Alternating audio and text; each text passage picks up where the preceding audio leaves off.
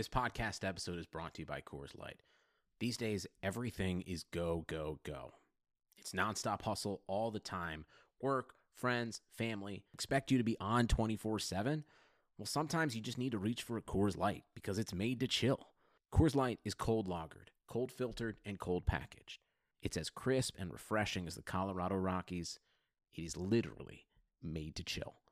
Coors Light is the one I choose when I need to unwind. So when you want to hit reset, reach for the beer that's made to chill. Get Coors Light in the new look delivered straight to your door with Drizzly or Instacart. Celebrate responsibly.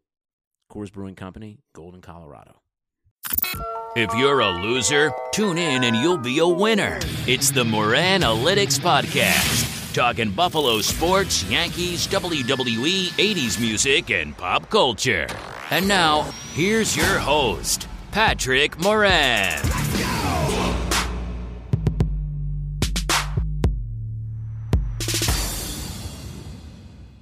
I have come here to chew bubblegum and kick ass. And I'm all out of bubblegum. We're all out of bubblegum at the Moranalytics podcast. Means I got to kick some ass today. What's up, podcast people? Patrick Moran here. Today's Thursday, April 26th. And I got not just one good guest, but two solid guests on the show for you today. First, from WGR 550 in Buffalo, I have longtime sports talk radio show host Howard Simon coming on. I'll tell you what, as someone who grew up in Buffalo and I've spent most of my life there until the past two years or so, and I've been a lifelong sports fan, there's very, very few people in the Buffalo sports media more loved and respected than Howard Simon. The guy's been a mainstay on the airwaves since the mid 90s, and for very good reason.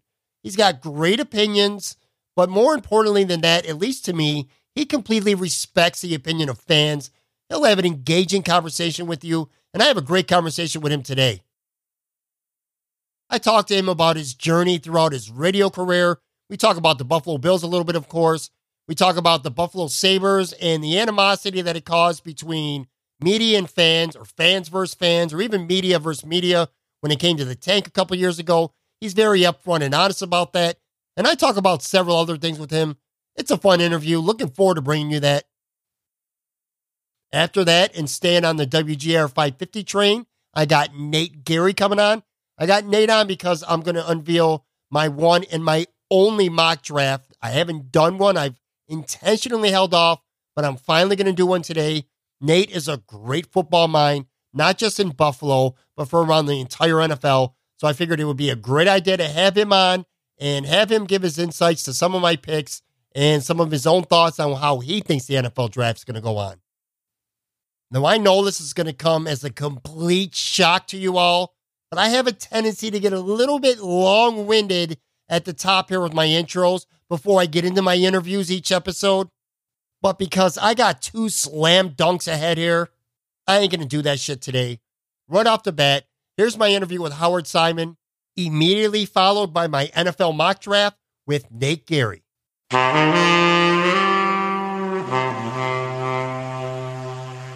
All right, my guest today is part of the fabric of Buffalo sports talk throughout the years, whether it was at WBEN Radio, WNSA, the Empire Sports Network on TV, or since 2004, WGR 550 in Buffalo.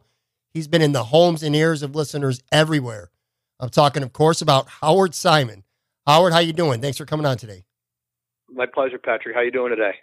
I'm doing good. I'm doing good. It's draft time. It's obviously, you know, very big time here in Buffalo. And we're going to get to that stuff in a minute. I want to kind of go back a little bit to the beginning with uh with you in radio because I mean you've been on for a long time and you're someone that I've listened to growing up. So I kind of want to get the backstory a little bit. Now WGR, you weren't always at WGR. It became an all sports station in 2000. Now at the time you you weren't at WGR yet. You were at BN at that time, correct? No, I would have been at M- Empire and NSA. Okay, yeah, that's When I, right. when I was at BEN, I, I don't even I couldn't even tell you the line. I know Art Wander was doing nights at GR, but I could probably couldn't even tell you the rest of the lineup. It was a battle going on at the time. You know, WGR wasn't a standalone uh, sports talk show or station, I should say, in Buffalo at that time. You were on the other side. What are your memories of sports radio at that time? Yeah, we were just trying to establish ourselves. You know, um, for me, I mean, actually, when I first got here in '89, the gold standard was BEN. Um, now, it wasn't all sports. You know, it had it was news talk sports, and at night it was Murph. At that, I'm pretty sure it would have been at that point Murph because he had taken over for Stan Barron. And I remember I was working up in the falls at a little radio station called WJJL. I used to get home at night and I used to listen to BEN every night. I used to listen to Murph all the time. And to me, that was the station. That was, I said, like I said, that was the gold standard. Like that's where I want to work. So that, that's what I was thought about at the time. When I got to BEN in 93, that was like a big move for me. I was pretty excited about that because I, I had no connections to GR.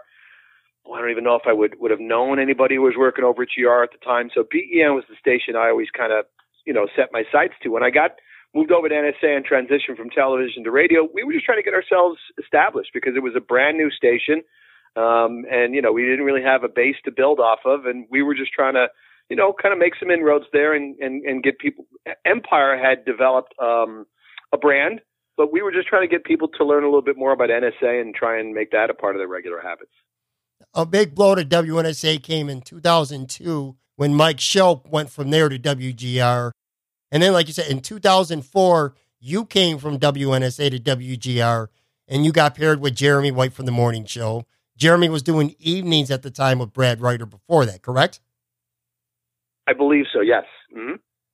So you guys have been together for a long time. I mean, radio yeah. tandems and markets, they come and go pretty often. Like Schopp and Bulldog in the afternoon have been together for about 16 years. And now you and Jeremy have been together for about 14.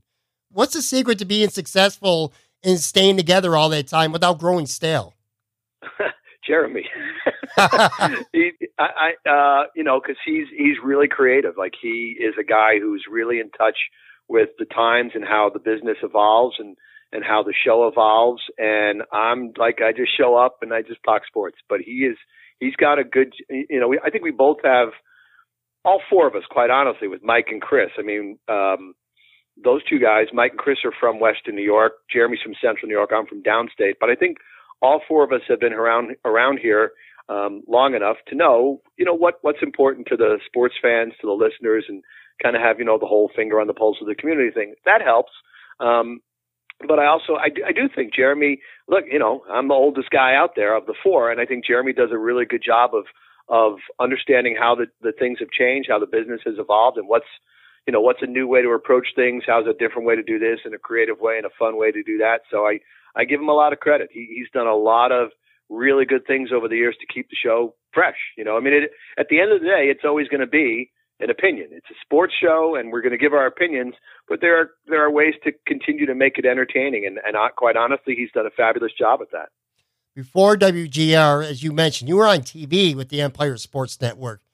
Was it a big difference for you between TV and radio? Did you enjoy one more than the other? Well, I always like radio. That's my first love. Um, I, I had a I had a, a good time at Empire. It was it was. Um, was an interesting place to work at. And and the nice thing about Empire, although you know what, I, we have the same thing at GR, was free reign. It's not. I never worked anywhere where I felt you know there were constraints where the bosses were out of touch. They didn't let us do what we wanted to do. But Empire was cool because it was like a blank canvas. You know, nobody had done that here in Buffalo. Um, it was a, it, you know, it was before really Empire came on, I, I, how many regional sports networks were operating at that point and and doing their own, you know, two and a half hour, essentially two and a half hour local sports show. It was very rare at that point. So we were kind of breaking ground, and so Empire was a little bit different because, again, not a lot of people had tried this formula and we were kind of you know doing things and trying to see what worked and what didn't work and and you know most of it went over pretty well. So empire was just a little bit of a different animal but i, I always like radio. I mean um tv was good. It was it was a great experience for me. It opened up you know it, it was a fantastic career move at the time to go from ben over to empire but you got to shave you know you got to put on a coat and tie you got to put on makeup. You know there's there's a lot that goes into television in terms of so many things behind the scenes and so many aspects of what makes the television show work. Radio, you know, you, you sit down, you turn on the mic, and you blab. So radio is a lot simpler, and I get to dress like a shub and a, a schlub, and I don't have to shave. So I, have always preferred radio. now, I, I'm sure you've probably seen them or at least know about them, but in, and getting ready for this interview, I watched some clips on YouTube of you going all the way back to 1996 when you were on WBEN, like you talked about at the beginning here. You had a show. It's Tuesday through Fridays, correct? Six to nine. That was the show. Well, we were on Monday too, uh, because Monday was always the night we had Larry Felser on the show. Okay. So Monday, we were on Monday through Friday. I think, yeah, I guess it would have been six to nine. It would have been Buffalo's Evening News was on four to six, and we were on at six, and then Bulldog came on after me, and then he eventually did the whole night uh, schedule when I went over to uh, to Empire. But Monday night was always Monday night was always Monday night quarterback with Larry Felser. That's uh, right. You know what? Sports editor of the Buffalo News. God, now I do. I remember that. This clip had a Yeah. bunch of highlights, just not from radio with you, but also television too. In fact, on that clip, there was a show called Pros and Cons. They're on the Empire Yeah. Sports Network. That was with Ed Kilgore, Larry Felser, Art- and Art Larry. Wander. What's your memories of Yeah. that? That was a good. That was a good show. Yeah, but that was now that was it, those it was those three guys, and I think they had a, a, a guest each week, right? If I re- recall correctly. Yes, Um, Mike Harrington was was, at a- on the one I saw. The clip. Yeah, I, I think I was probably on that show once because I think they flipped it up every week. But um, that was that was one of the shows that really that was em- Empire before Fan TV was doing local content, and Bob Kaczynski would have had a show on Mondays, and and and uh, Pros and Cons was a really popular show for them.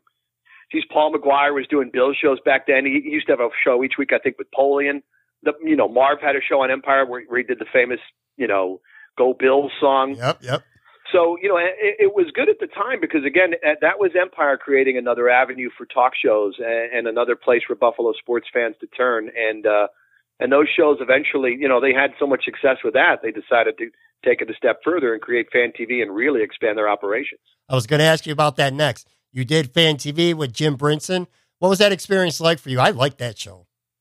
Yeah, we had a lot of fun with it. It, it was uh, it was enjoyable. It was I, I you know I've got a lot of fond memories of it. We had a lot of a lot of great talent. You know, some of them. You know, the sad thing is when uh, when Adelphia went under, there were some really talented people that left the area, and some stayed in broadcasting, some got out. Um, but you know, you think, uh, geez, I, I, who did I, I saw the other day was Jason Bristol. I think he's in Houston now. Uh, he was an Empire Sports Network anchor and went on to Harrisburg, PA. Was there for a while. I'm pretty sure now he's working in Houston. But uh, Jimmy Brinson's out in the Midwest, either Des Moines or Dubuque. He's somewhere in Iowa. Um, you know, Kerry Sayers went on and had a really good career. Josh Moore eventually, I think, got out of the business. Uh, but there were a lot of talented people that were in the building at that over that time um, for Empire Sports Network. It was a really fun operation.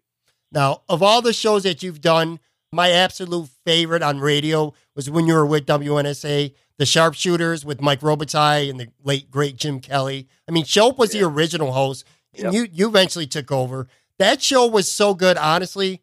It was better than the game half the time. I loved watching or listening to that show. Well, I, I, I mean, I can't speak for Mike. He did a fantastic job with it. I take no credit whatsoever. If you're on a show with Roby and Jim Kelley, I, all you basically have to do is don't screw it up. You know, I mean, it's just the, the Right. those two guys. That's not working. I mean, some days this job is work. a lot of Bills football Mondays over the years where the job feels like work, but right? that show was not work. That was, I mean, you could have plopped us in a bar and put some drinks on the table, and it would have felt exactly the same way. I, I, I think I do speak for Mike when I say I always look forward to that hour because it, it again, it didn't feel like you were doing a radio show or a simulcast or whatever we were doing at the time.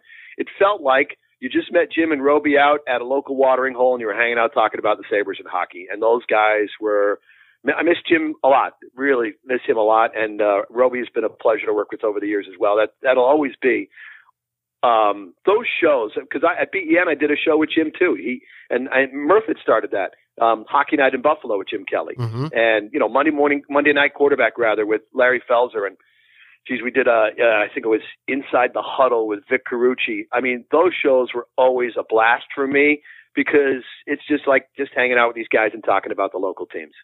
Now, with your morning show here at WGR, again, what you've done for a long time now, what time do you typically get into the studio for a 6 a.m. show? Like, what's your process? I mean, you got to sleep at some point.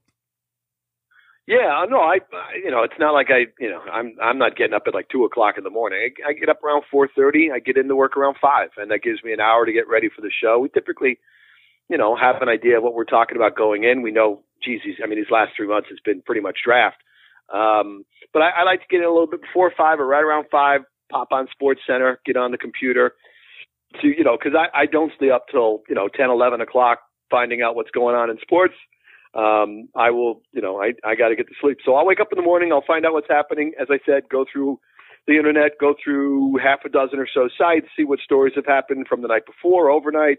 Some interesting things to bring up. We pretty much have an idea of the main thrust of the of the show, but you want to see what else is going on that that you can bring up, and that that's pretty much it. You know, b- between the internet and Sports Center, I'll have an idea of anything that happened in sports that I, I need to be up on. Um, if there was a, a crazy play, a crazy ending, a controversial moment, if it's hockey, you know, there was a, a goal challenge or a vicious cross check or anything that happened, anything going on that we, we, we will need to discuss in the course of the four hour show, I'll pretty much have an idea on it when I get in in the morning. What would you consider your favorite and your least favorite thing about having a morning show from six to 10? Oh, the least favorite thing is the hours. They suck. Yeah. Um, it's too damn early. I've I've tried to convince my boss to to start morning shows at 8 a.m., but apparently that's just never going to happen. but I, I have learned over the year. I always I always wondered how many people were up that early, but I have learned over the years that a lot of people are up. I mean, you you know there there are people who get up. I always thought it was just us crazy people in broadcasting that were up that early, but it isn't the case. A lot of people are up. A lot of people are listening. Um, maybe not calling because it's the morning and life is busy but I've come to appreciate how many people are in at you know in when I mean mean in listening at 6 a.m. So my my least favorite part is definitely the hours. It's tough. It's uh sure. You know, I I I look at guys like you know John Zach who used to work at BEN who did mornings forever, and I even look at even BEN, the current morning show. They're on at five. They get up an hour earlier than we do. The TV morning news shows. These people are waking up at like two two thirty in the morning. I have no idea how they do that. So Yeah. the hours are, are rough. Um, my favorite thing, I'm not going to lie, you get done at 10 o'clock, especially in the summer. It's a beautiful thing when you walk out of the studio at 10:15 and it's sunny and 75 degrees outside, and you've got the rest of the day. Sure. Now with any, you know, and you get a good parking spot. You know, you that's get a- another perk too. There's there's nobody in the building. First few hours of the day, management's not around, the building's quiet, nobody's there. There's some upsides to those crazy hours. now with a big show comes criticism. I don't care who it is or where you are. One of the criticism that you and Jeremy always got to deal with, and everyone else at the station for that matter, they get from the media, maybe some fans. It's because you're the flagship flagship station for both the Bills and the Sabres that you tend to be softer on them. How much does that bother you when you hear that?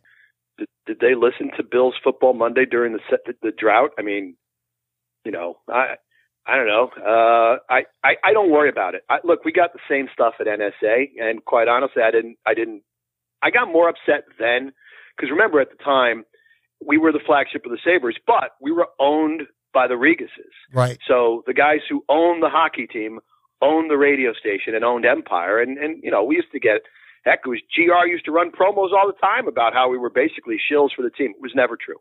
It was never true then. Never true now. I've never been a shill for anybody. I'm not going to be a shill for anybody. If the Bills stink, we say the Bills stink. If we don't like a coach or a GM or a draft pick, we say we don't like the coach, the GM, or the draft pick. And it's the same thing with the hockey team. You know, when they're bad, bad. So I, I, I know it's out there. I will tell you that it's it's not true. Um, no one has told me, hey, don't say anything bad about this coach. Don't say anything bad about this GM. Hey, make sure you're happy with the draft class when it's announced. We go out, we give our opinion because you know what? If we didn't, we lose credibility. I mean, at the end of the day, sure, I'd love everybody to love the show. I, I nobody wants criticism. I'd like everybody to be happy with the show. At the end of the day, I have to live with myself. So if I'm being dishonest on the show because hey, uh, someone told me to take it easy on the Bills or the Sabres, I got to live with that at the end of the day, and I'm not going to do that. My credibility, my reputation, Jeremy, Mike, Chris, all these guys, we have our reputations are on the line, and I don't think in good conscience that I'd be able to do something if I was told you have to say this, you can't say that. Make sure you you follow these rules. Nobody does that with us.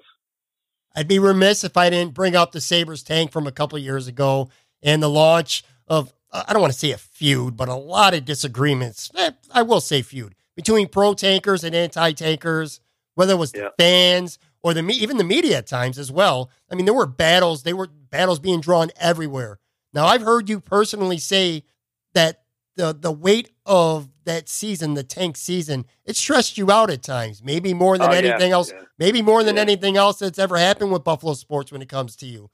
How str- Yeah. how stressful and how difficult was it at that time to, to to get through that? And like I said, it was just such a division. It seemed like you were on Yeah. one side or the other, and no one was in between. Yeah, no, it was rough. Yeah, by the end of it, I was drained. I don't, I don't want to go through that again. Um, for, for for numerous reasons. If you're going through that again, your team stinks. By the way, Right. I um, yeah, it was it was really difficult. On the one hand, I mean, it was amazing radio. I mean, it was amazing shows for all of us. I mean, you talk about passion in sports Oh, fans. yeah. Holy Toledo! I mean, it was like you said, whichever, and and I, that's fine. I I I'm not here to criticize pro tankers and say they were wrong and and they I you know I hope they have an open mind they can disagree with us and I can disagree with them that's fine but man people were it, it was um it was Rob Johnson versus Doug Flutie times a gazillion. Right. and Yes. I'll never forget it. Yeah it was it was really the whole process. I mean watch staying up I mentioned you know a moment ago like the hours. Like I really I you know if the Sabres are playing I'll stay up. But it's hard to stay up every night till 10 10:30 watch games and then go to go to bed and work. I just can't I can't do it. I'd be drained. The nights I stayed up to watch Edmonton Oilers and Arizona Coyotes hockey games? Unbelievable. I mean I'm on the edge of my seat staring at my computer watching the Coyotes play the Detroit Red Wings praying for the Coyotes to win a hockey game. I, it was incredible. I mean yeah it was it was really stressful. It was very controversial. Um, I will still always look back at it and say, for those who thought it was a terrible idea, um, I don't think it sets you back for five or ten years. And quite honestly, the Sabres had tried the normal standard operating practice for 40 plus years. What have they got out of it? Nothing. They, have no cups. They made it to the finals twice, final twice, and lost. You know, so I was, you know, why not? Why not try it? It was, ne- and and looking back on it, the process, the tank is, is not where this thing went wrong. Nobody ever said at the tank, we guarantee they'll get one player and life will be great. The tank was about building your franchise again, essentially almost like you getting an expansion team. You got all these draft picks, you create all this cap space, you have this blank canvas to essentially redo your Right. entire organization. Okay, what do you do with it?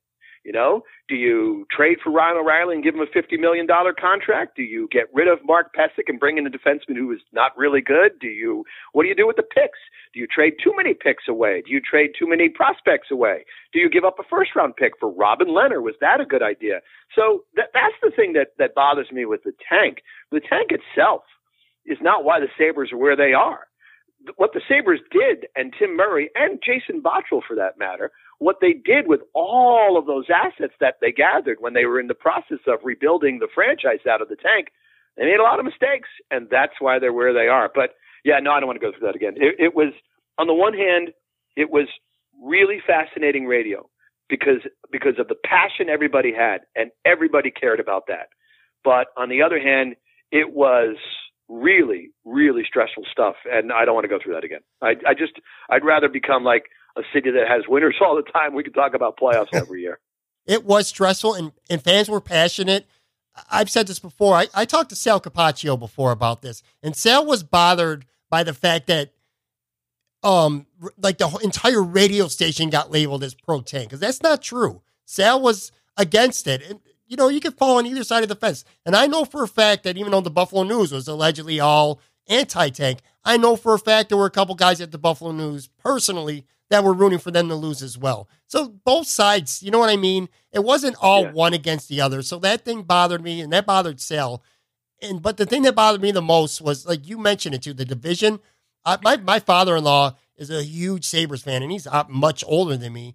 And I sat there and I was like you. I got to a, a point where I wanted the Sabres to lose. I I was in for the tank and I knew I wanted Jack Eichel or, or, or Connor McDavid, of course. But I would cheer when like Arizona scored. I thought my father in law was going to punch me in the face. Yeah. You know what I mean? It I don't. You know what? I, I'm sorry. Go ahead, Patrick. No, I was just going to say it's, it's just, it was a very stressful and de- divisive time for Buffalo sports fans. I don't. I, I don't typically root for teams to lose. I mean, it's Right. the tank is the exception to the rule. I mean, we've had years where the Bills, if the Bills are bad by Halloween and people start calling and say, "Hey, let's start losing some games to get a higher draft pick," I, don't think that way. I never have. I'm I'm usually you know a guy who says, well, why don't you win a few games and make me feel like you know maybe they do have a better team than I thought they did, and then they'll go into the draft and free agency and they'll make some changes and they'll be okay. I've never typically been a guy who hits you know November or even December and say, all right, you know what, Bills just lose the rest of their games and end up with the one pick. You know, don't end up with the three and get Marcell Dareus be really lousy as long as you already are. What were they? I think they're 0 and 8 that year. You know what? Mm-hmm. Be really lousy, get the number one pick, and then get Cam Newton. I, I just don't. I don't typically operate that way. But if you're, you know, if you're in a position to get one of two guys, and and again, it doesn't make sense to tank anymore because they've changed the lottery format. But back then, if you're in the position to get Connor McDavid or Jack Eichel, who everybody is talking about as these incredibly special, gifted. I didn't sit here. It's not like I, I, I sat there on November 1st or Christmas and thought, well, Sabre season is over. Let's tank for Dahlin. I didn't do that. I just don't do that. I don't think that way. But that year, with what was there at the top of the draft, with the guarantee that if you finish last, I am guaranteed no worse than the second pick in the draft, and this guy's that special kind of a player, great, go ahead, let's do it. And and and once you're in the tank, like that was part of it too. You could be all right, it's a good idea, it's a bad idea, but then when you're in the tank, and they start winning, we talk about trade the goalies. They're playing too well. I mean, it was it was it was it was so funny. It was probably I get it why people would cringe. It got to the point where it's so funny that we're sitting here talking. Enroth's good. Get rid of him. I, I mean, I know. I remember I went on the show one day and said, I don't care what you have to do. Go call up a goalie from the East Coast Hockey League. This is unacceptable. So I know it got out of control, crazy. But if you're if you've committed to it and you're trying to get to last, and get one of those two spots and this is your plan, then I'm not going to hide my feelings about it. Go ahead and play, you know, go get the worst defenseman and the worst goalies and let's get this thing done so you can get to the top of the draft. Again, that that that was the one exception. I don't know that there's any, been any other season around here with the Bills or the Sabres where I have sat there and said, let's lose. This is not I don't like talking about losses. I think it stinks. I, I'd much rather talk about. I'd much rather be a talk show host in Boston and get bored with the team making the playoffs every year? And how do I come up with a fresh approach this season uh, to to keep you know Patriots or whatever Red Sox talk exciting? Give me give me that. I'll take that over losing teams any day of the week. How much do you think sports talk radio through the years has changed, or has it, or is it still the same? Um, it's changed. It it has to because there's a lot more competition out there. Um, it, it, it's changed. Yeah, it's changed because there's the internet. Um, there's, uh, you know, there are so many more choices on television. There's so much more out there in terms of competition, and even in terms of sports contact. You know, blogs, podcast, your podcast. I mean, there's so many other avenues out there right. for fans to get their sports information, their sports news, their sports opinions. So, so the competition has has changed the business um, for sure. And as I said at the, at the top, you've got to find ways to be creative. You've got to find ways to keep things fresh. You've got to find ways to make it entertaining because there there's a lot more competition out there. And you, you know you got to be careful out there now because with Twitter, with social media, there are rumors and things that are, that go out on Twitter that you know it's it's a fine line between do we mention what something just tweeted out how do we know? Do we do we have time to fact check it? Is it legit? There's a lot of stuff that can come out on Twitter that is completely false, and you don't want to just report things that turn out to be false. So yeah, I think the business has changed considerably in the last 30 years. There are a lot more challenges to it now. How important do you think it is to be active in social media? I know some of the guys at GR use Twitter more than you, but you use Twitter your fair amount. You get your points across. You have your takes. You promote your shows. You're pretty active on Twitter. It's something that's pretty important to you, isn't it? Yeah, not but not as I mean I could be a heck of a lot more active. You know, I, I, honestly there are times when I just take a break. Um, typically on weekends. You know, I, I don't, if anyone ever checked my timeline from Friday, Friday at 10 a.m. to Monday at 6 a.m., I'll bet there's not a lot of activity. Unless because, the Mets are winning. Unless, the, yeah, there you go. Um, or we have a snowstorm in April. Right. So I, I, I do, it, it is important and I probably should be on Twitter more often. Jeremy does a fantastic job with that. He is constantly tweeting out, you know, opinions, thoughts, observations, a link to something. I mean, stuff that's real, you know, a fun little video clip, whatever. But um, I, you know, so so I should do more of it. I don't. I think it is important. I think it's it, it's um, it gives you kind of a, a one-on-one connection, you know, with with your listeners because they feel like they're dealing with you directly when they respond to a tweet and then you respond to them as opposed to them calling up the show. It, it's it's a way for a lot of people. Most people don't call, right? Most people listening, I don't, I don't even know what the percentages are, Patrick, but most of the listeners probably don't call, you know. But this is a way for them to essentially call the show. Here's my opinion to your topic what do you think? And then you tweet a response back to them, and it goes back and forth, and sometimes you get into Twitter debates. So it, I think it is really important. I do it. I think it does matter. I probably should do a little bit more, but I also, you know, I enjoy it for the most part. Sure, there are some people get, that can get kind of nasty on Twitter. I don't have it that bad, not like athletes do. Um, but but I, I do. I, I enjoy that. I think it's a really good avenue to get information out and, and to have some kind of byplay between you and the listeners beyond the radio show. One more radio question, then we'll move on. You have, for the most part, a great demeanor, but how hard is it to, for people when they call asking you insanely idiotic questions or making, you know, a hot take that's just complete garbage? How hard is it sometimes, at least, to just bite your tongue and not give them, a, you know, a tongue lashing of a lifetime on the air? I try not to. What do I mean? What do I know? I'm, you know, I'm just a guy who has a radio show. I, I haven't cornered the market on sports knowledge. I'm wrong plenty of times. So I, I try not to do that. I I don't think I can't say I've never done it. I do. I I have had times where I fly off the handle and I get really angry, and I probably shouldn't. Um, I try and keep it respectful. I try and be polite. As I said, everybody's allowed to opinion. Mine's not right plenty of times. Who, who who am I to be judgmental or make fun of someone or ridicule someone because they they have an idea that I think is just nuts? So um, you know, I, I I'm not gonna lie, yeah, I get frustrated, you know, with this whole quarterback debate and the draft and you know, somebody called the other day and, and, and basically said, Don't forget guys, Trent Dilfer won a Super Bowl, let's build the defense. And I just I don't I don't get that. I mean it, it I get frustrated at times, but everybody has an opinion. I'm glad they call the show. They're allowed to have an opinion and I don't feel it's right for me to demean somebody else. I never want it to be personal, as I said. I, I hope I haven't done that, and I apologize if uh, over the over the course of time I have. It should never be personal. You shouldn't make fun of somebody else's opinion. They believe what they believe. I believe what I believe, and that's okay. That's what talk shows are all about. I agree about opinions differing, even if it's like a crazy opinion. But I feel like there's at least a small percentage of people out there, just like on Twitter, who are trolls, and their sole purpose of calling a radio station is to try to incite some kind of response yeah. from you or or from Jeremy or, or for Schopp, you know, and the Bulldog and stuff like that. I know that personally because when I was younger, I had a buddy who used to call the radio station. I probably shouldn't be saying this, but I will. When when Coach Dickerson was on in, on WGR, because he used to lose the handle and go crazy at least once a day. Yeah, right. So my friend would right. call and he would probably say something intentionally stupid, like Andre Reed needs to be traded while he still got value, or something like that, just to to get a response from him. You feel like sometimes you're getting trolled like that?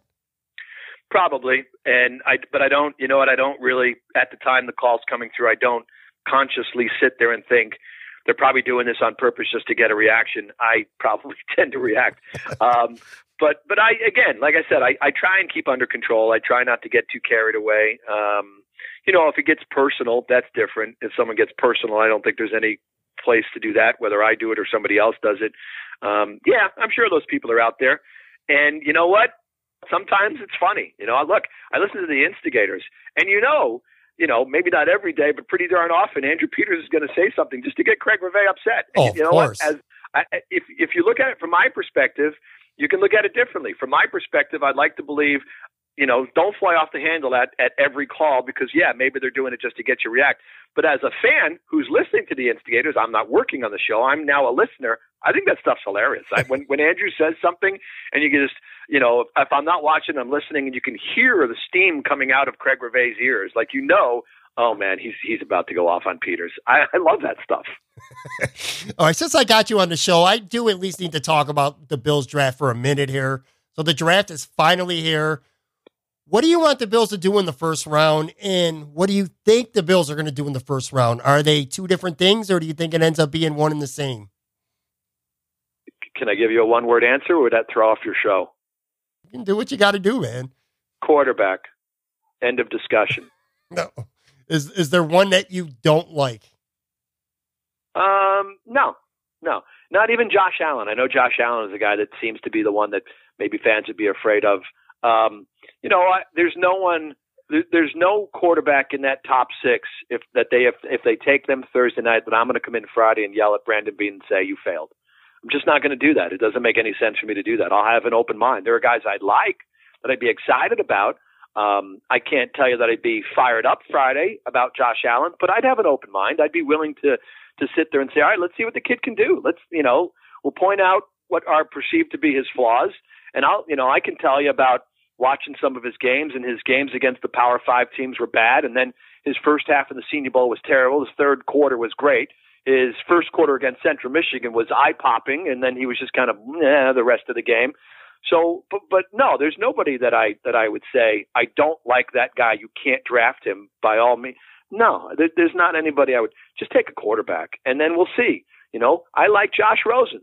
Doesn't mean there's a hundred percent guarantee that Josh Rosen is going to turn out to be a successful NFL quarterback, but I enjoyed watching him. I think he'd be a good pickup for the Bills.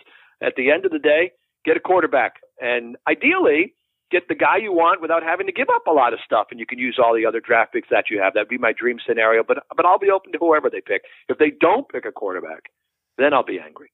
I'm glad you mentioned Josh Allen because do you re? I'm got a question for you here. Do you remember a quarterback at any point ever being bashed so much in the media, fans? They hate the guy, whatever. But yet there's talk of him possibly being the number one pick.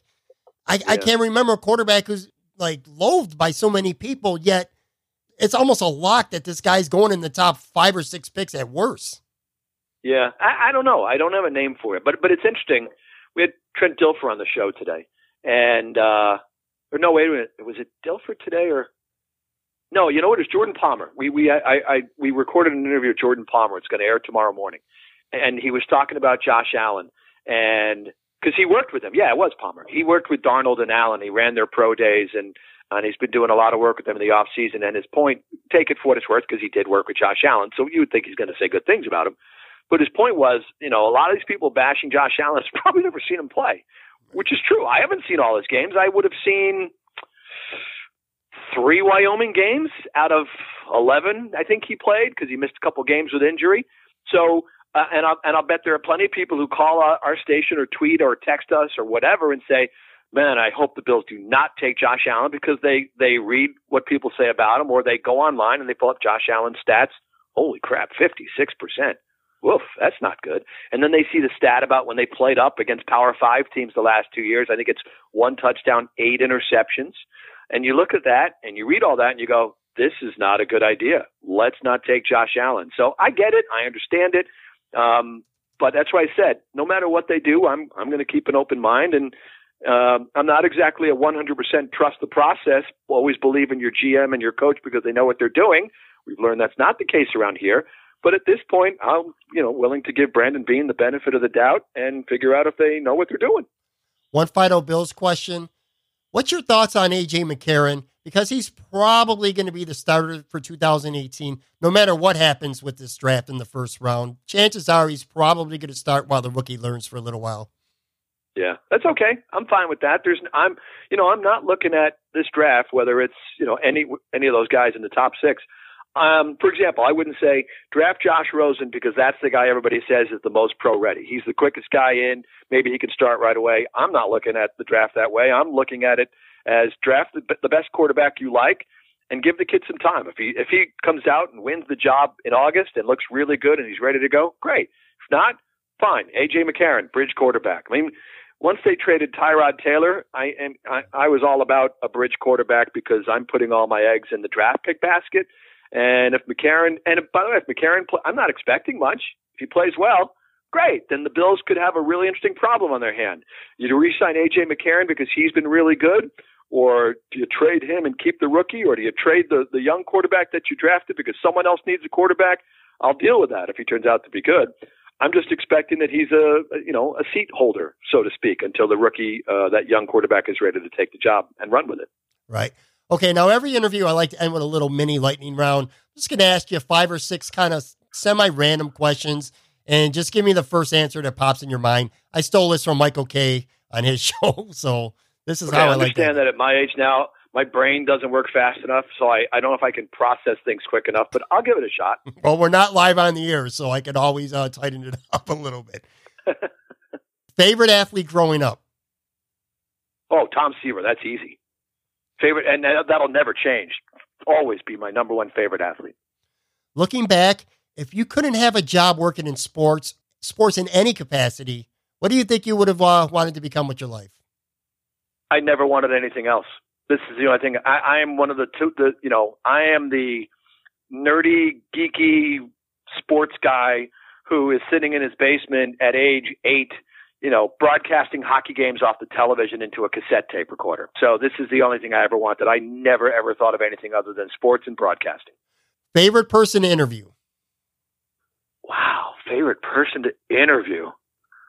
Oh man, I know I'm supposed to give you a quick answer. Ah, take your time. By the way, Richard Deitsch, I asked him a question, which I'm going to ask you at the end here. Took him a, a good 40 seconds to come up with something, so don't worry about man. it. no, it's really, you know, it's hard because, you know, we've interviewed so many people over the years, and I, I don't have a knee jerk reaction where I'd say, wow, this guy was always a favorite interview. I've always loved talking to Marty Biron. You know, um, I, I guess I would go with Marty just because it's just it's so much fun uh, every time he's on the show. The guy always makes me laugh. So let's let's go with Marty. All right. Yeah, obviously you go to bed early on most nights, but when you get a chance to watch some TV, is there any show that you're into right now? Yeah, let me see. Uh, does Family Guy count? Hell yeah. Yeah, I I, I mean uh, there's there's a few shows. Um, I'm trying to think. Uh, what do I DVR on a regular basis? Um, uh, you know, from a sports standpoint or an anything standpoint? Like from a sports standpoint, I always love the 30 for 30s. I find the 30 for 30s riveting. Right. Um, from a non-sports standpoint, I'm a big history buff. So, you know, uh, Smithsonian Channel, uh, Nat Geo, uh, Military Channel, History Channel, all that stuff. I'm a huge history buff. So big, big into presidential history. So there's any like I loved West Wing. West Wing will always has uh, was and will always be one of my all-time favorite shows. So anything with history, I'm I'm in to watch that stuff. If you could follow one person and only one person on Twitter, and I'm going to make this a little harder. It can't be Jeremy White. Only one person you're allowed to follow. Who would it be and why? Hmm. One person on Twitter. Only one.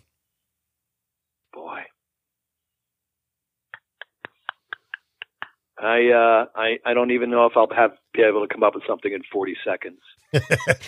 yeah, there's no. I, I'll be honest with you. There's no. You know, if I if if I decide tomorrow I quit radio and I decide to never get on Twitter again, I can't. Like you basically ask, is there one person you really miss, like you couldn't go without? I don't have an answer for you. There's there's nobody I would you know have to be on Twitter for to see. Last question. They could be dead or alive. Three people you'd love to have at your dinner table with you. Huh. Well, if they're dead, I mean, that's really going to hamper dinner, isn't it? Like, are we talking like bones, like skeleton? That would be a bad thing. Uh, you want to make it a golf course instead? um, Abraham Lincoln. Okay. You know, I gotta have, I gotta have somebody for presidential uh, sports. I need someone from sports, someone dead or alive. I would probably say Babe Ruth. I think that'd be pretty cool, you know, to talk to him. Sure. Um, oh, you know what? I'll go music. My uh, my favorite my favorite uh, artist, singer, musician, whatever. Bruce Springsteen. So there you go. Abraham Lincoln, Babe Ruth, Bruce Springsteen. That would be quite a dinner party, by the way. It sure would. Howard, thanks so much. By the way, Monday, if the Bills happen to strike out moving up and they don't get a quarterback at 12, or and if the Sabres end up getting screwed on the lottery Saturday and they pick fourth, I don't know if yeah. I'd want to be in your shoes Monday morning for, for WGR. Yeah. Yeah, you know, I don't know what'll happen. I'm not sure how. The lottery isn't. I mean, the lottery. I think we're all conditioned to expecting them to lose. Um, I don't have my hopes up for Saturday. If they win, great. But you know what? I'm I'm in getting myself in the mindset to expect the fourth overall draft pick. The the Bill thing is completely different. Uh, they're they're getting a quarterback. There's there's no way they're going to go through that draft and not get a quarterback. And I, I'm 99% sure it's in the first round, but Nathan Peterman and AJ McCarron are the only two quarterbacks on this roster right now, and they traded their starting quarterback who uh, helped them get into the playoffs last year. They're taking a quarterback. If they don't, hell, Monday we're going to have a great show. we're going to have a lot of calls. Thanks, Howard. I appreciate your time, buddy. Thank you. My, my pleasure, Patrick. Thank you.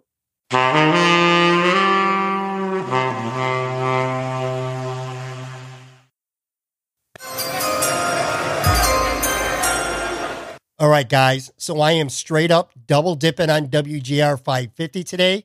You already heard Howard Simon. Now I got Nate Geary on because Nate, I'll tell you what, buddy, I- am going to do a mock draft. I have not done any mock drafts, whether it's in my blog or on this podcast. I want someone who knows what they're talking about, who can uh, offer some insight and tell me if they think I'm wrong. How you doing, Nate? I'm doing well, man. Thanks for having me on. I've uh, I've heard a lot about this podcast. I've listened to myself, so I'm excited to be on with you, man. Thanks. Well, you know, and it sure shit ain't me, dude. it's the guest. I've, I, I've had some really good guests on, and that's helped. And I'm not much of a a mock draft guy. Like I said, I haven't done one. I know you guys do one every other day. Yeah. You know, I know you have one published. And just so before we get started, I want to let everyone know that we're taping this in the late hours of Tuesday night. So if something happens on Wednesday That's before right. you hear this Thursday morning, if there's a big trade, we're, we're not idiots. We tape this Tuesday night. So just be aware that something could happen. Not likely, but at least it's possible. So here's what we'll do, Nate. I'm going to run down my mock. I'll start at the top and I'm going to flip it to you after each pick just for a pick your brain and a couple thoughts. Yeah. And if you think it's something that's way off, by all means, I want to know. I don't want someone on here who's going to agree with everything I say. I'm sure you probably won't. Hey, I'm I'm not like I'm just like Josh Rosen. I'm not a I'm not a yes man. So don't. That's what I'm talking about. That's what I wanted to hear. All right, so you're ready? Let's let's do this now. Going to start at the top with Cleveland. Look, it's Sam Darnold. I don't care what anyone says. It's they're going. I get it. The last couple weeks, there's just so much time during this process that rumors come out, and some of them might have some legs to them. I've heard of all about Josh Allen, and I've heard all about Baker Mayfield these last couple days. But at the end of the day, when push comes to shove, I just cannot see the Browns screwing this up again. Take the guy who almost everyone thinks is the closest thing to a safe, sure thing in the draft. Are you with me on that or no? Yeah, I think I'm with you, Darnold, on one. I, I, I think Rick, right after his pro day, where um, he had his uh, his parents up in the stands and the owner of the Browns sitting next to his parents, and uh, him after the his pro day talking about how he wants to be in Cleveland. I, I think anybody, any one of these quarterbacks, the first one that said they wanted to be in Cleveland, that should be the guy that Cleveland should draft because um, I, I think that they're having uh, similar to what Buffalo had for a long time is, is issues bringing guys in that that want to be a part of that program. So anybody who wants to be a part of it, um, and obviously who wants to be drafted number one, I, I think Darnold checks a lot of boxes. He definitely worries me, um, but I, I've kind of thought all along in this process that he makes the most sense um, at number one. So I, I'm with you wholeheartedly there. I think there is an opportunity, Josh. Um, Josh Allen gets a look there, gets a sniff. I, I'm not really buying the Baker Mayfield talk. Um, he's just not your prototype, and when you've got other prototypes available to to pick the six foot guy over all the other guys that have so many other um, you know those intangibles, uh, I think Darnold's the the no brainer. You know, and a lot of a lot of teams, what you said might not make sense, but I think you nailed it perfectly with Cleveland. Wanting to be there does matter on this Yeah. team because there are, you know, this is a team that is screwed up royally for a long time now. They don't win, and it's been a circus there. So that does matter if it's close. And I do think it might be somewhat close. I do think that there is some legitimate Josh Allen talk that's just not gossip garbage. But at the end of the day, it's got to be Darnold. Come on, Cleveland. You got to take Sam Darnold. Yeah, and if it's either or, both guys are going to be the guy that are that are sitting next year. Either Allen or Darnold, I, in my opinion, are ready to play next year. You know, Darnold's 20 years old. Um, he's going to be the youngest player drafted since the merger. So, I mean, you're, you're looking at a guy who could use some time. And obviously, they traded for Tyrod Taylor, so they're not in a hurry. I think either of those guys, they're the developmental type. That's why I think they fit the mold more so than a guy like Mayfield, who's 23, going to be 24 by the time he's playing and potentially starting for them. He's 25 years old. You look at Darnold. By the time he's starting, he could be a 21 year old, you know, second year player, um, getting the reins to a really, really talented offense. So, yeah, Darnold to me makes uh, checks a lot of boxes for them. Sure. And one more thing before we move on to number two, as this pertains to the Buffalo Bills, I do think that Darnold is the one guy that Buffalo would try hard to get Yeah. to two for. I don't think they can get to one. I think they would make a legitimate hard push to get to number two for Darnold. But if we got Darnold going to Cleveland, and we both do here, that's off the tables as far as I'm concerned. I don't think that Buffalo tries to get to number one or two for another guy. So Yeah, I think I think Darnold becomes really difficult for the Bills because I think if he does fall to two, that the Giants would have a really difficult time. You know, because from from what we know is he's if he's there, that that's the guy that they'd really consider the only quarterback to consider taking it to. So I, I think it I think there's going to be a lot of scenarios where it, it would be very difficult for the Bills to find their way to Sam Darnold. Exactly. And you said it perfect. With the Giants now they're picking at two. I think if if Cleveland win Josh Allen, I think the Giants would absolutely run to the podium to draft Sam Darnold. But he's gone in our mark in our mock here. I think in that case they don't go quarterback. They might field some offers, but at the end of the day, I think they're going to end up making the pick, and I think they're going to take Saquon Barkley. The guy's a game changer, and I've heard things going both ways. Some people think he's a franchise guy. I had Benjamin Albright on the podcast last week, and he was nowhere near as high on him as others are. What, Mhm. What's your thought first on Barkley, and do you think there's a good chance that the Giants take him at two, or do you think they were going to look somewhere else? I think there's a really good chance they take him at two, but I also think Bradley Chubb's going to get a play in there. Obviously, they traded Jason Pierre-Paul. There is a whole, um, th- there is sort of a need for, uh, you know, that kind of player. Um, I, I think Bradley Chubb.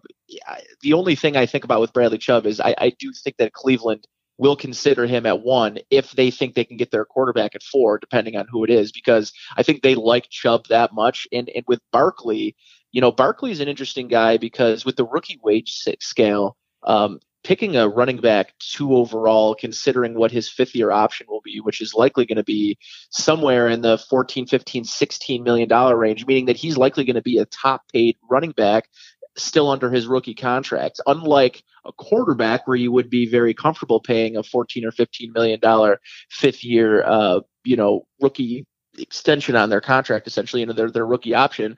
The, the running back is different. You know, you don't want to be, and the Bills are one of those teams right now that are paying with LeSean McCoy 13 million. You don't want to be one of those teams who's paying your running back um, up there with with some of the highest um, paid per year running backs in the league. So that's the only thing that that I that worries me a little bit. But I think if you're looking at that team, it just makes sense because if they're not, it doesn't seem like they're going to take Quenton Nelson, who I think they should really consider taking. It's just their offensive line is atrocious, but they haven't had a running back there since Tiki Barber. They really need someone um, to sort of alleviate some of the pressure off Eli Manning. If that that's the route that they're going to go, which it looks like it is. You bring up a great point, and this is something that's not talked about enough. Things have changed when it comes to the draft because of that rookie cap in the fifth year thing. Nowadays, it's not financially crippling to take a chance on a quarterback in the top 10. Sure, you lose that pick and you know he might flame out and bust, but it's not going to destroy your salary cap like it used Right. to back in the day. That's a really good point. And teams like the Giants who have a 37-year-old quarterback, that's probably not lost in them. I'm really glad you said that because that does bring quarterbacks into play. I personally don't think they're going to take one unless it's Darnold, but it wouldn't like floor me either if they ended up taking Josh Allen or Baker Mayfield or Rosen, any of those guys at this point. Allen would, to me, stick out as the only other guy. He just seems like a Gettleman guy to me, you know. Uh, so that would be the only other guy I would think that they'd really kind of kick the tires on. But with, with Barkley and Chubb staring them at two, and even Nelson, uh, I, it would be so difficult for them to to pick quarterback over those over those types of names that are at the top because you're really getting the best player in this draft at number two. Like that's that's where this draft starts. So they, they in in that you know when you're thinking about it in that from that aspect it's going to be difficult for them to take a quarterback if it isn't Darnold. Yeah. I think it's going to be Barkley or Chubb under that Darnold goes one scenario. So moving to the Jets at three, I think it's one or two guys. I don't think there's any controversy about that. I think they're looking either Mayfield or Rosen. And at the end of the day, I think they're going to go Baker Mayfield. It just feels like a fit to me. I think of that Broadway Baker thing. It just seems like a really good fit to me. But it could be Rosen too. Do you have a thought on one of those guys or someone else? I I think at three it's absolutely 100% Baker Mayfield. I, I I think if you have Saquon Barkley come off the board at two, Darnold one, that the Jets wouldn't even let that clock get to zero before they went up and made that decision. I, like I from everything I've heard, a lot of really smart people that I've all I've all spoken to, Benjamin Albright being one of them, who firmly believed up to a month ago that number three was Baker Mayfield's spot. And if he doesn't go three, that there is a, a, significant fall that can happen with Mayfield and, and similarly with Rosen as well. But I, I think that the, the firm, the consensus for me anyways, is that Mayfield goes three and, and, and it'll be interesting because then Rosen and Allen are still on the board uh, when you get to four, which is kind of becomes the interesting territory. Right. And let's get to that pick now. Cleveland's on the board at four. I'm sure they're going to get a lot of phone calls especially if two of the first three quarterbacks are taken, uh, you know, over the first three picks. At the end of the day, though, I got him taking Bradley Chubb. I, I just, there's a, I'm sure teams that don't need a quarterback, he's number one or two on pretty much every board. I'd be willing to bet that. I don't care if they uh, took a DN last year at the top. I just think that he's the guy. I don't think they're going to trade down. What do you think? I think you're spot on. I, I, think Bradley Chubb, like I told you, I, I, think that they'll consider him a one. That that's how highly um, Cleveland thinks of him. I had Eric Eric Galko on with me um, of Optimum Scouting. You know, he he seems to think that they're in love with him. They're enamored with what he brings, not only on the field but in the locker room as well. Um, I think I think Bradley Chubb's the pick. And and if you're the Browns, like think of it this way: like everyone's talking about how the Bills should move up to four. And if you're the Browns, why in God's name would you give up the opportunity to draft one and four? You're gonna get you're gonna get your franchise quarterback, you know, hopefully, and you're going to get the second best player in the draft right. at number four. To move back to twelve, I think would be silly considering that team more than anything. They they've actually added some really nice depth pieces. They need top end talent more than just about anybody. I think trading back would be foolish for them, and I think the real um, pick for that comes into play here for the Bills is the next one. Yes, it is. And here's here we go. This is where Patrick Moran loses the couple fans that he actually has. I do have the Bills moving into the spot. I've had that for a while now. I have the Bills training up to five, Denver, and I have them taking Josh Allen. And I will let me say this. I'm not the biggest Josh Allen fan. I personally would not do that. Personally, if this is how the board played out, I would pick Josh Rosen. I've just get this sense, and again, not that I have sources, but I have talked to you know guys like Ben, Greg Gabriel's been on the show, a couple other people I've talked to. The Bills like Josh Allen; they just yeah. really like him. But that's not before I turn it over to you. Why I think people are going to be mad at me in a second. Here's why: the Bills are going to give up 12. They're going to give up 53. But I don't think that 22 is going to get it done. I think for this trade to happen, I think Denver is going to demand that the Bills give up their 2019 first round pick. So at the end of the day, you're talking 12, 53 this year, and a 2019 first rounder next year. I think that's the way it's going to get done. I think if they don't meet that, there's other teams like Miami, Arizona, who knows? Maybe a mystery team, New Orleans, somebody that tries to get up into the spot, or maybe Denver just takes a quarterback themselves at five. Yeah. I just think that they're going to pay a price that fans, if they don't like Josh Allen that much to begin with, they're really, really not going to like having to give up a 2019 first. What are your thoughts? Yeah, and I I think you're you're pretty spot on. And that's kind of what I'm feeling too. Is is that um, I, I feel like 65 percent right now if they moved up and, and Allen and Rosen were available that it would be Allen. And and I sort of sit in the same realm as you with Allen is is I don't hate him um, but I certainly would not feel good or comfortable with them taking Allen when Rosen was still on the board available. And in knowing the sort of leverage the Broncos are going to have with those two quarterbacks on the board and having six coming up and, and knowing that not, not only the Colts might want to trade back but that Denver could take a quarterback. So I don't know. I feel like Denver has put themselves into a really nice position. I personally think that Denver stays and takes Quenton Nelson as much as I think that they could move back um, and potentially get two first round picks this year. Um, in 12 and 22 or 12 next year's one and like you mentioned 53 um, I, that that's a you know favorable thing for them too to add some players but I think they could add the a generational a decade type um, once in a decade type player in Quenton Nelson and really sure up their offensive line. They drafted uh, the kid from uh, Utah Bolles, right? Garrett Garett Bolles, I think last year. Yes. Uh, their left tackle. So they, they've got some good young players up front. I would think, and, and to be honest with you, the fact that Quenton Nelson gets past five uh, would just be sort of mind blowing to me because of how good he is. So yeah, I, am with you on Josh Allen if they are going to trade up to five, but I, I would think if Denver stays put, it's got to be Quenton Nelson. Okay. Now, in regards to the trade, you play John Elway or you play a GM on another team, whether it's four, six, seven. Don't you want that 2019? Not only do you want it, don't you almost demand it, especially considering it's the Buffalo Bills? I don't want 22. Listen, I want the Bills to get the best players and I want them to give up the least valuable assets possible. Mm. But I'm also thinking realistic here. This is a quarterback needy league, and there's a lot of quarterback needy teams. That is going to come with a price. The Jets gave up three twos just to move up three spots. It's very likely that the Bills are not going to be a playoff team this year. So yeah. would you rather have 22? You potentially could have a top five to 10 pick. If you're Brandon Beane, man, you're going to have tough choices to make. Everyone knows you want a quarterback. I think that they're going to have to pay a heavy price to get him, at least if they want to get into the top five anyway.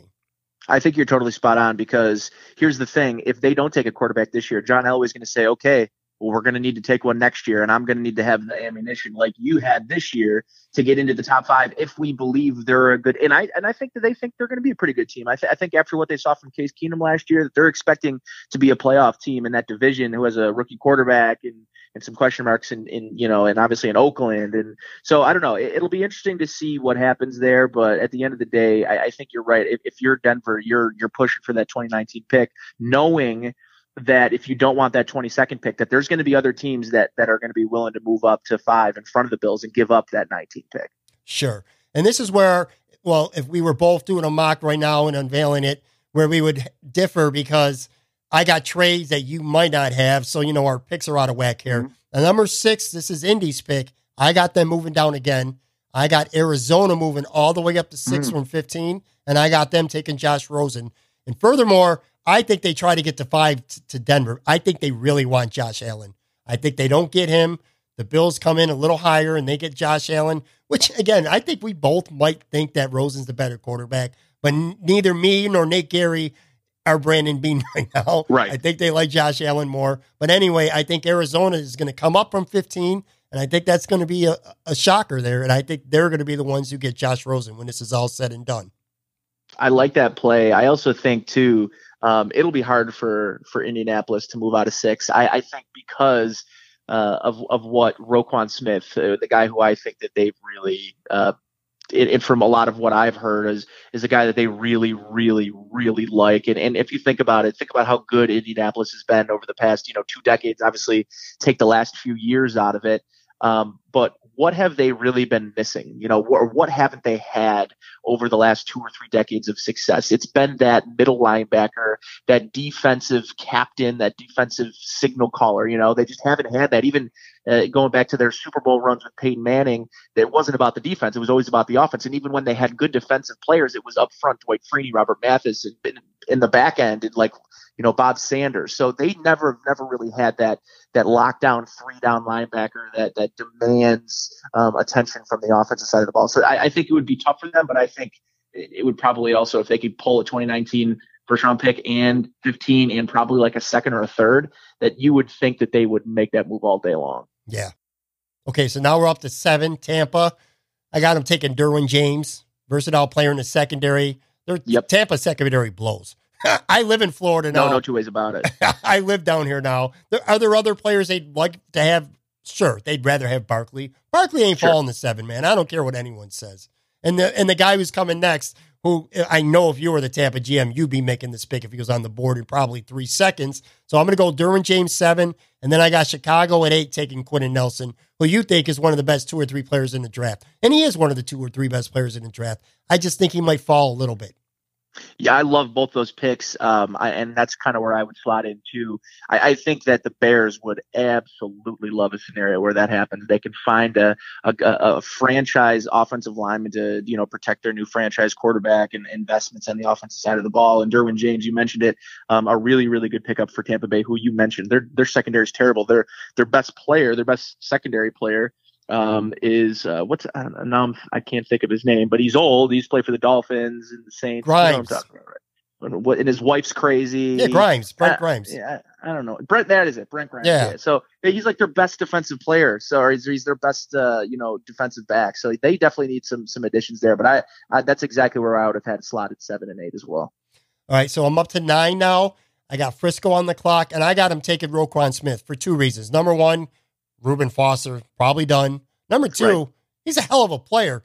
And before I turn this over to you, if the Bills somehow cannot get up high enough to get one of these four quarterbacks, let's just say that four go in the first five or six picks, and for whatever reason the Bills can't get there, this is the guy that I really want. I love this guy. I'm the same way. Obviously, it's a big position of need. I, I just don't know that if if they stayed at 12, that he falls at 12. But your Oh, scenario no where way. four quarterbacks go in the top five, somebody's getting slotted down. Guys are getting slotted down. You know where Saquon Barkley goes, that could change things. You know, if Saquon Barkley doesn't go in the top three, that could change things. So yeah, certainly there there could be a scenario. I would love that. If if if they're forced to not take a quarterback, it it should be him or um, you know, I, I really like McGlinchey too. So like there, there's a couple of guys up there that if the Bills can't seem to get up, that um, that Roquan Smith is like my ideal pick. You know, if, if we're not taking a quarterback this year, we're talking about Roquan Smith. Oh, I got Oakland at 10. I got him taking Vita Vea, the, defensive tackle from Washington. Big space eater. That's the only concern with him. He's only played like 62% of the snaps last year. So he's not an every down player. Dude can play, man. That, that's the kind of guy you want on your defensive line. I think they would prefer Smith. Maybe they make a move up to try to get him. But if they don't, and the way the board falls, that's why I got going there. I would think the Raiders would have to take a hard look at Minkah Fitzpatrick, um, only because their secondary is so so lousy. Um, they bring in uh, Guenther, the defensive uh, coordinator, so they're going to need a defensive back there. They obviously bring in like guys like Shareece Wright. They just brought in uh, Worley, so they've got some guys that they brought into their secondary. But the Raiders have had some very questionable, you know, like play like player personnel moves this offseason, bringing a lot of older guys. But um, yeah, it, that's not a bad pick. I, I'm thinking they would have to take a hard look at the defensive back too. I got Miami at 11. I, I think Miami tries to get up, but I think they get shut out at getting a quarterback. And I don't think they like Lamar Jackson quite that much. So I think they stay pat and they take Tremaine Edwards, a linebacker. Who I really like him a lot too. I'm with you right there too. I think that they, um, I, I think that's probably their their plan B. Obviously, their plan A, I think, is still to get a quarterback. But Tremaine Edmunds is a nice consolation prize. 12, I got Denver picking in Buffalo spot because I had the Bills moving up. And that's where I have Minkah Fitzpatrick falling to, which would be a little bit of a fall because I think most people think he's going to go before 12. But I got him I got him less than a 12. And if that was the case, I think Denver would be pretty pumped to get him. Yeah, I think so too, because obviously they lose Aqib Talib. He's the kind of guy that can play safety and corner. So it'll be interesting where he slots in. But I think the versatility there makes him a no a brainer pick there for uh, for Denver. Now, Washington would be on the clock, but I got them actually trading out. I got San Diego moving into 13, and I got them taking Lamar Jackson, who Mm. would be the fifth quarterback off the board in the top 13. I've talked to a couple people I've talked to say this guy's going in the top 20. And some other people don't think he's going to even get drafted in the first round. San Diego's going to need a quarterback. This guy's got a lot of potential. I think they're going to make that move. Yeah, I would think either them or the Ravens are really going to try to make a move up because I think a lot of teams are worried about the Patriots potentially trying to move up for Lamar Jackson. So yeah, there's going to be some teams vying for Jackson's services, and it depends on who they who moves up. But yeah, the Chargers are an interesting one, and I put those other two teams as, as potential trade partners as well for uh, for the 12th or for the 13th pick, I should say. Yeah, I had San Diego going up to 13 because I know Baltimore would have jumped in him at 16. In a second, Yep. absolutely. Now, 14, I got Green Bay. This is where the McGlinchey uh, slide ends. I know you're high on this guy, offensive tackle from Notre Dame. He's just a, he's the best player on the board at this point, as far as I'm concerned, or at least that could also be a fit for Green Bay, although they could use a defensive back too. I just really like him in this spot. and they could really use a wide receiver too, and and maybe you know Courtland Sutton or um, Calvin Ridley um, or Christian Kirk is available there, and and obviously all the, they- would have the opportunity to take the top available or DJ Moore, the top available wide receiver. But I think based on your point that he's definitely the best available player. Not only that, but you have to protect your, you know, how many more good years are you going to get from Aaron Rodgers if he keeps getting hit like he did last year, you know? So he's got to be more upright. I think McGlinchey's the call there. Yeah, and a quarterback could have been the play too. I mean, I think when they traded for DeShone Kizer, right, and they got Burnley, Right. but I'm not sold on either of those guys. Right. So all right, so now we're up to 15. It was Arizona's spot, but I had Indy moving down, and at 15, if Indy could get Denzel Ward, the corner from Ohio State, Yeah. I think that's a good pick at 15. That's a big win, and he te- he pairs him up with his old teammate Malik Hooker in their defensive backfield, and that is a very very nice new look defensive backfield compared to where they were. We get to the midpoint of the draft, and this is where guys start to go maybe a little earlier that you would say late first round, or maybe even not in the first round at all. Baltimore, after they don't get their quarterback, they did just sign um what did they sign? Snead, the receiver, this Yep, just a couple of days yep. ago. I got them taking Isaiah Wynn, a guard. Yeah, i you could go Wynn. You could go Hernandez. Um, Either one of those guys. I think offensive line is a great choice for them. I also think there's going to be some good pass rushers. Um, Davenport sticks out. Uh, Landry sticks out there. Um, so two guys, because if you think about it, obviously you've got Terrell Suggs, who's on the very, very tail end of his career. Um, so they could use another pass rusher, but I, I like the interior line idea. Either either Wynn or or Hernandez is a good pick there. You said Marcus Davenport. I got him going next, 17 at Washington. And at 18, Seattle's on the clock. I got him taking Josh Jackson, the corner from Iowa. Mhm. especially with Sherman gone, I think that's a really good pick for them at that spot. Yeah, I, I love him because I think he'll he'll be a great zone corner, and and much like kind of like the Bills system, their scheme will highlight the some of the you know good things that Jackson does. I, I think he's one of the top corners in this draft. He's not a burner. He's not a guy that that I think is going to be a great man guy in the NFL. But you put him in a zone, he could be a lockdown guy. Okay, so now we're up to pick 19, and I have another trade. It's will interest Bills fans here because I have the New England Patriots moving into the 19th spot, taking over for Dallas. Now, I know everyone's thinking quarterback, quarterback, quarterback. I don't agree. I think they move up and they go get a guy like Connor Williams, an offensive tackle. Mm. Originally, you know, I thought of New England moving up and taking a quarterback. Here's the thing Rudolph, Jackson would be gone. Rudolph's still out there.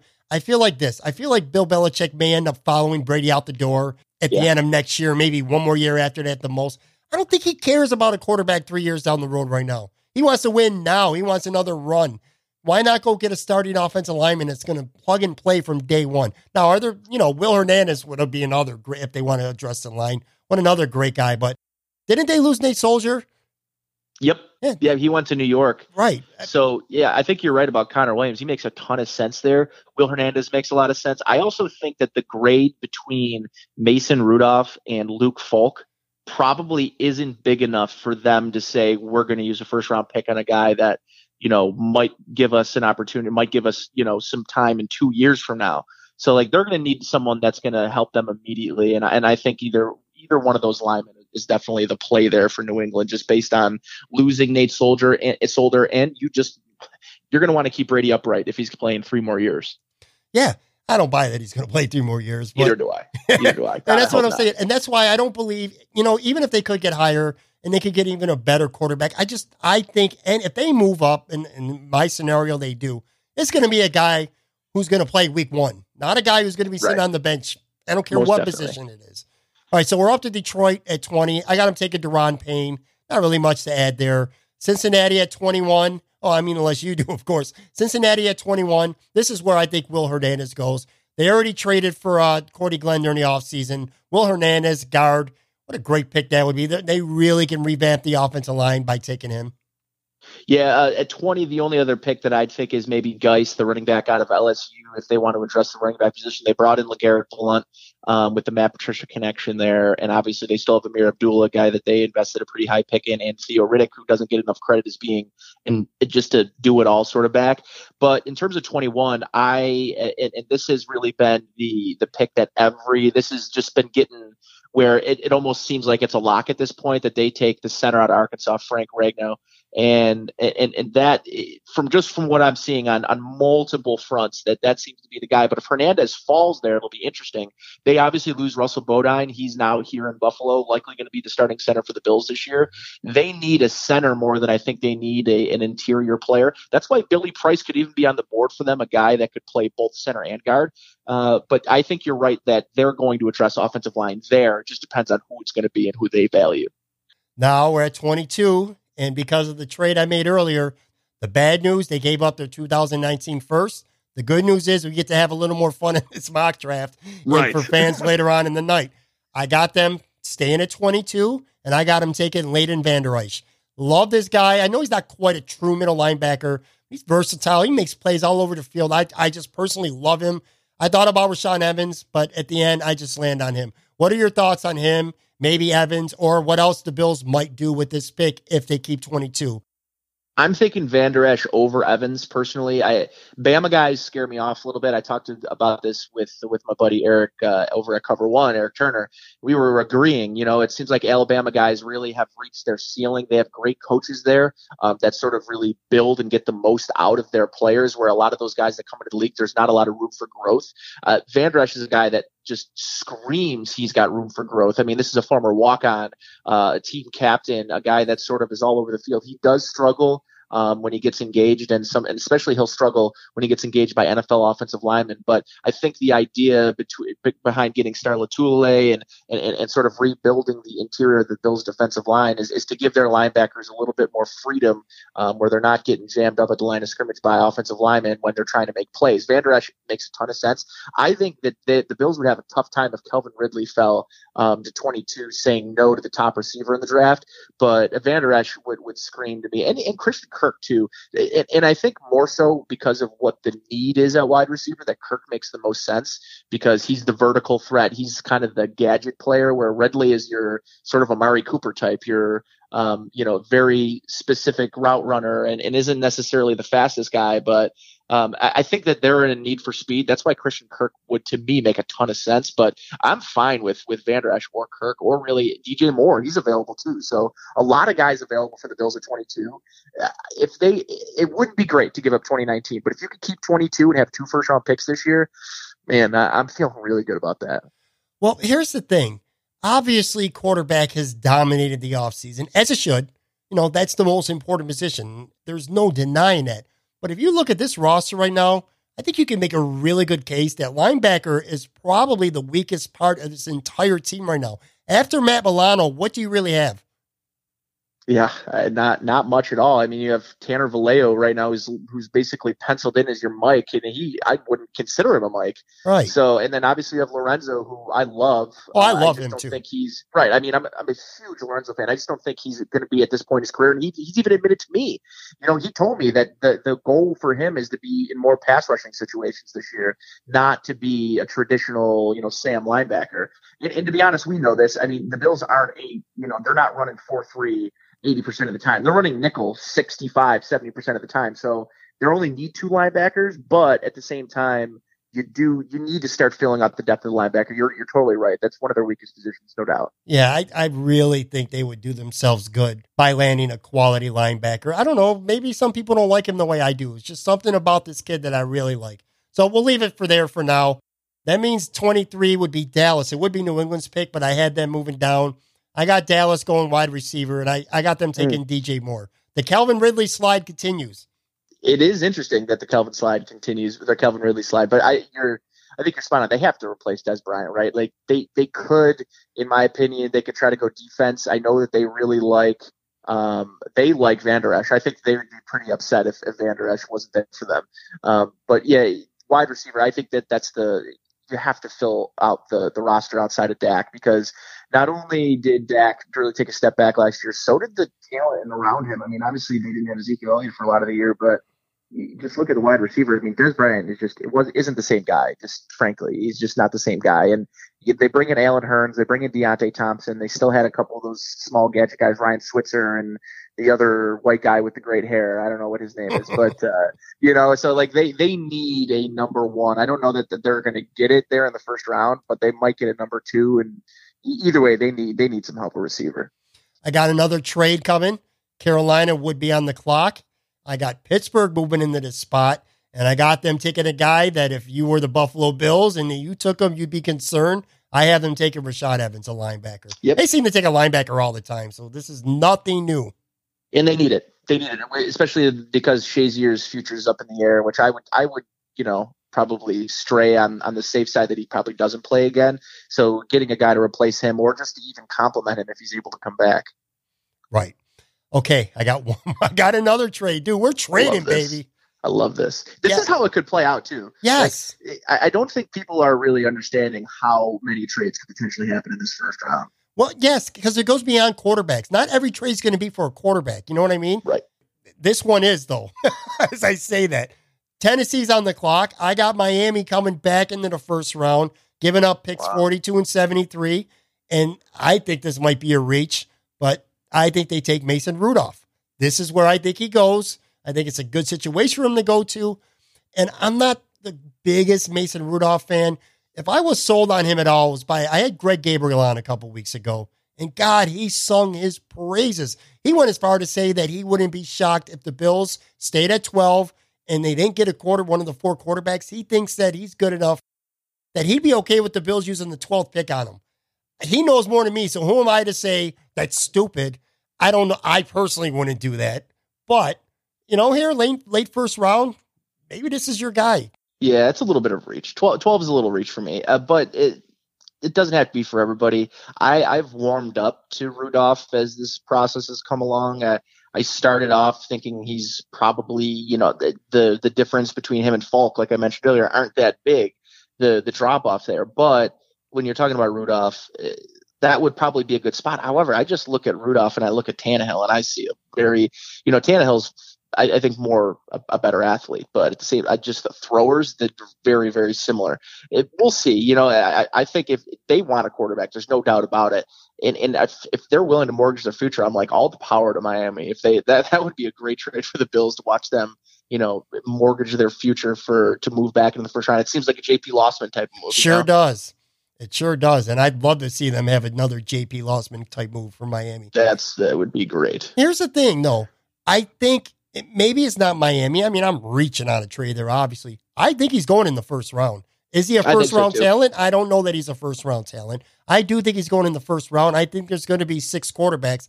I think if Miami doesn't move up there, at worst, I don't see Rudolph getting past, say, New Orleans at 27. That would be another situation for him that could be good, going to a team like the Saints. I agree. Somewhere where he can play under the tutelage of such a great coach, you Sure. know, like a great offensive mind. That that makes a ton of sense. Now, Atlanta 26, Taven Bryan, defensive tackle. I've seen him all over the place. I love him. I I, I, absolutely love Taven Bryant. Uh, I think that's a great spot. Obviously, to lose Dontari Poe, like there, there's a need there, but he's he's going to be a good one. New Orleans at 27. I'll tell you what, Harold Landry's a guy that Yeah, he he could be he could be one of those guys that we talk about when you have your mock draft. I've, I'm doing mine now. Like, how did this guy end up going 12th or 13th, somewhere around that? This guy might go up much higher than 27. It wouldn't surprise me at all. I got him going 27. He's a defensive end from uh from BC, going to the Saints.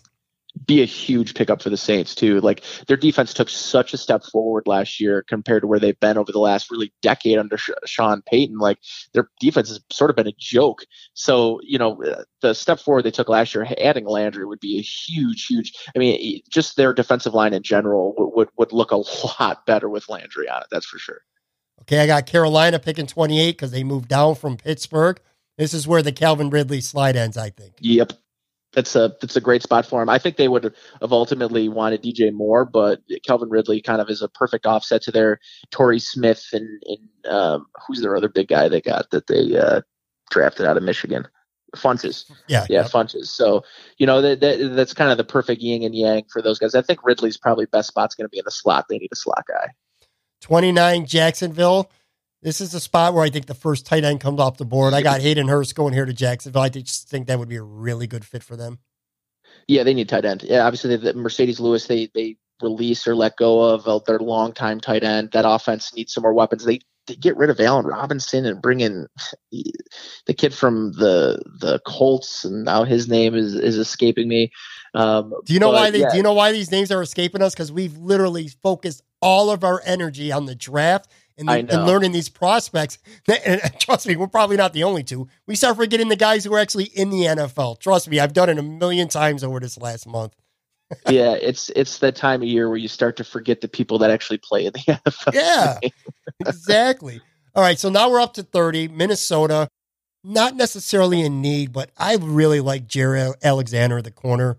He's just a really good player. I know that's not the biggest need, but sometimes you just got to take a player who you think is the best on the board. For me personally, it's a guy I like a lot.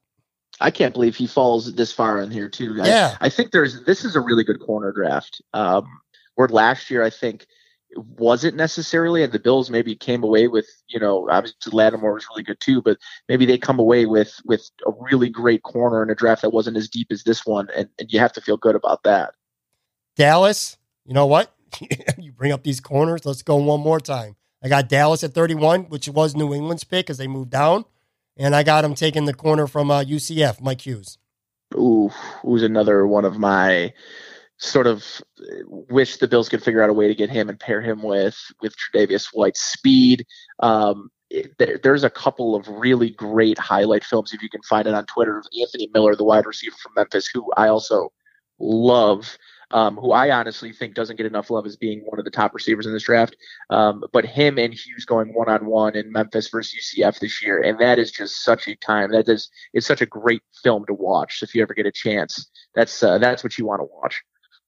I'm glad you brought that up because before we get to the last pick, real quick here, I want to go back to the Bills one more time.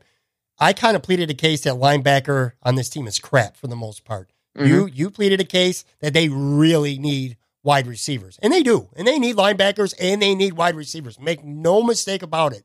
But I'll tell you what, if you could get yourself a really good corner at 22, it might not be the sexy pick. If um, let's Yeah. just assume they keep 22.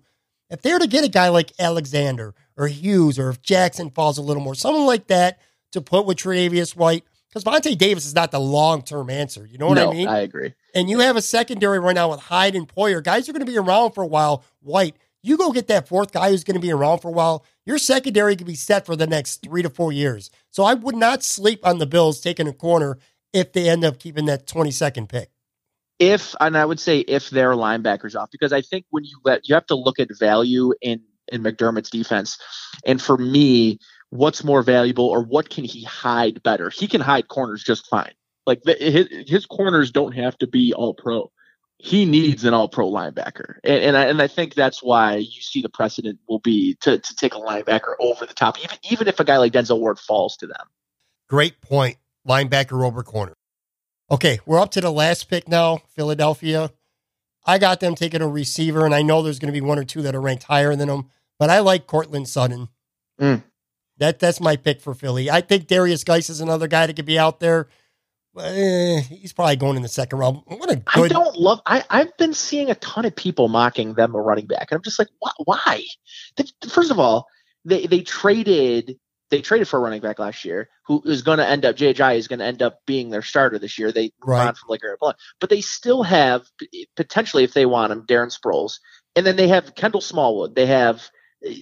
I'm sure I'm missing someone else too. Like they've got plenty of running backs in that room. I, I would think that why my, that team could use you know a few other pieces. They could use a new offensive lineman. They, you know what I'm saying. There's going to be some ones on the board there. So I, they take best available, but maybe even tight end. They lose Trey Burton. Maybe you go after one of those tight ends. So I, I just did not love the running back mocks that I was seeing at 32. It just didn't make a lot of sense to me. Nate Geary, everyone, WGR 550. I'll tell you what, Nate. Again, we're taping this late Tuesday, so everyone remember that if there's a trade Wednesday, it's not our fault. It's We're- not our fault. It's not our fault. I'll tell you what, I'd love to have you back on late Sunday. Let's go over the draft for Monday's podcast the following Monday. Let's get our thoughts on the draft and reaction. You're, you're the perfect guy that I'd love to have back on Monday and do that. I'm on, man. I'm ready to go. All right, Nate Geary, WGR. Thanks for your time, buddy. Of course, my friend. Thanks for having me.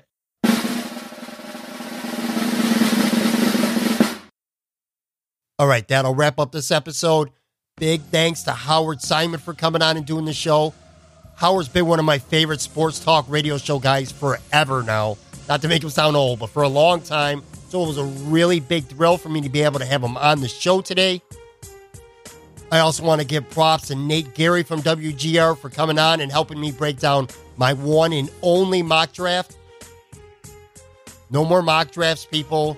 No more speculation. The time for speculation is finally over. The draft starts tonight. Enjoy it tonight, tomorrow, Saturday. Just enjoy the draft. We'll pick back up on Monday. I'll have Nate on again on Monday, and we're going to break down the entire draft from an NFL perspective. And I'll also have Tone Pucks on We'll do our Pat with Pucks and we'll focus more on what went down with the Buffalo Bills. If you haven't already, please go to Apple Podcasts and subscribe to this podcast. If you want to rate and review and all that other stuff, that's pretty cool. But I only care that you subscribe. Please do that. And you can follow me on Twitter at Pat Moran Tweets. Again, I'll be back Monday. I'll have Nate Geary on, Tone Pucks. It'll be a good show. Enjoy the draft. Talk to you then.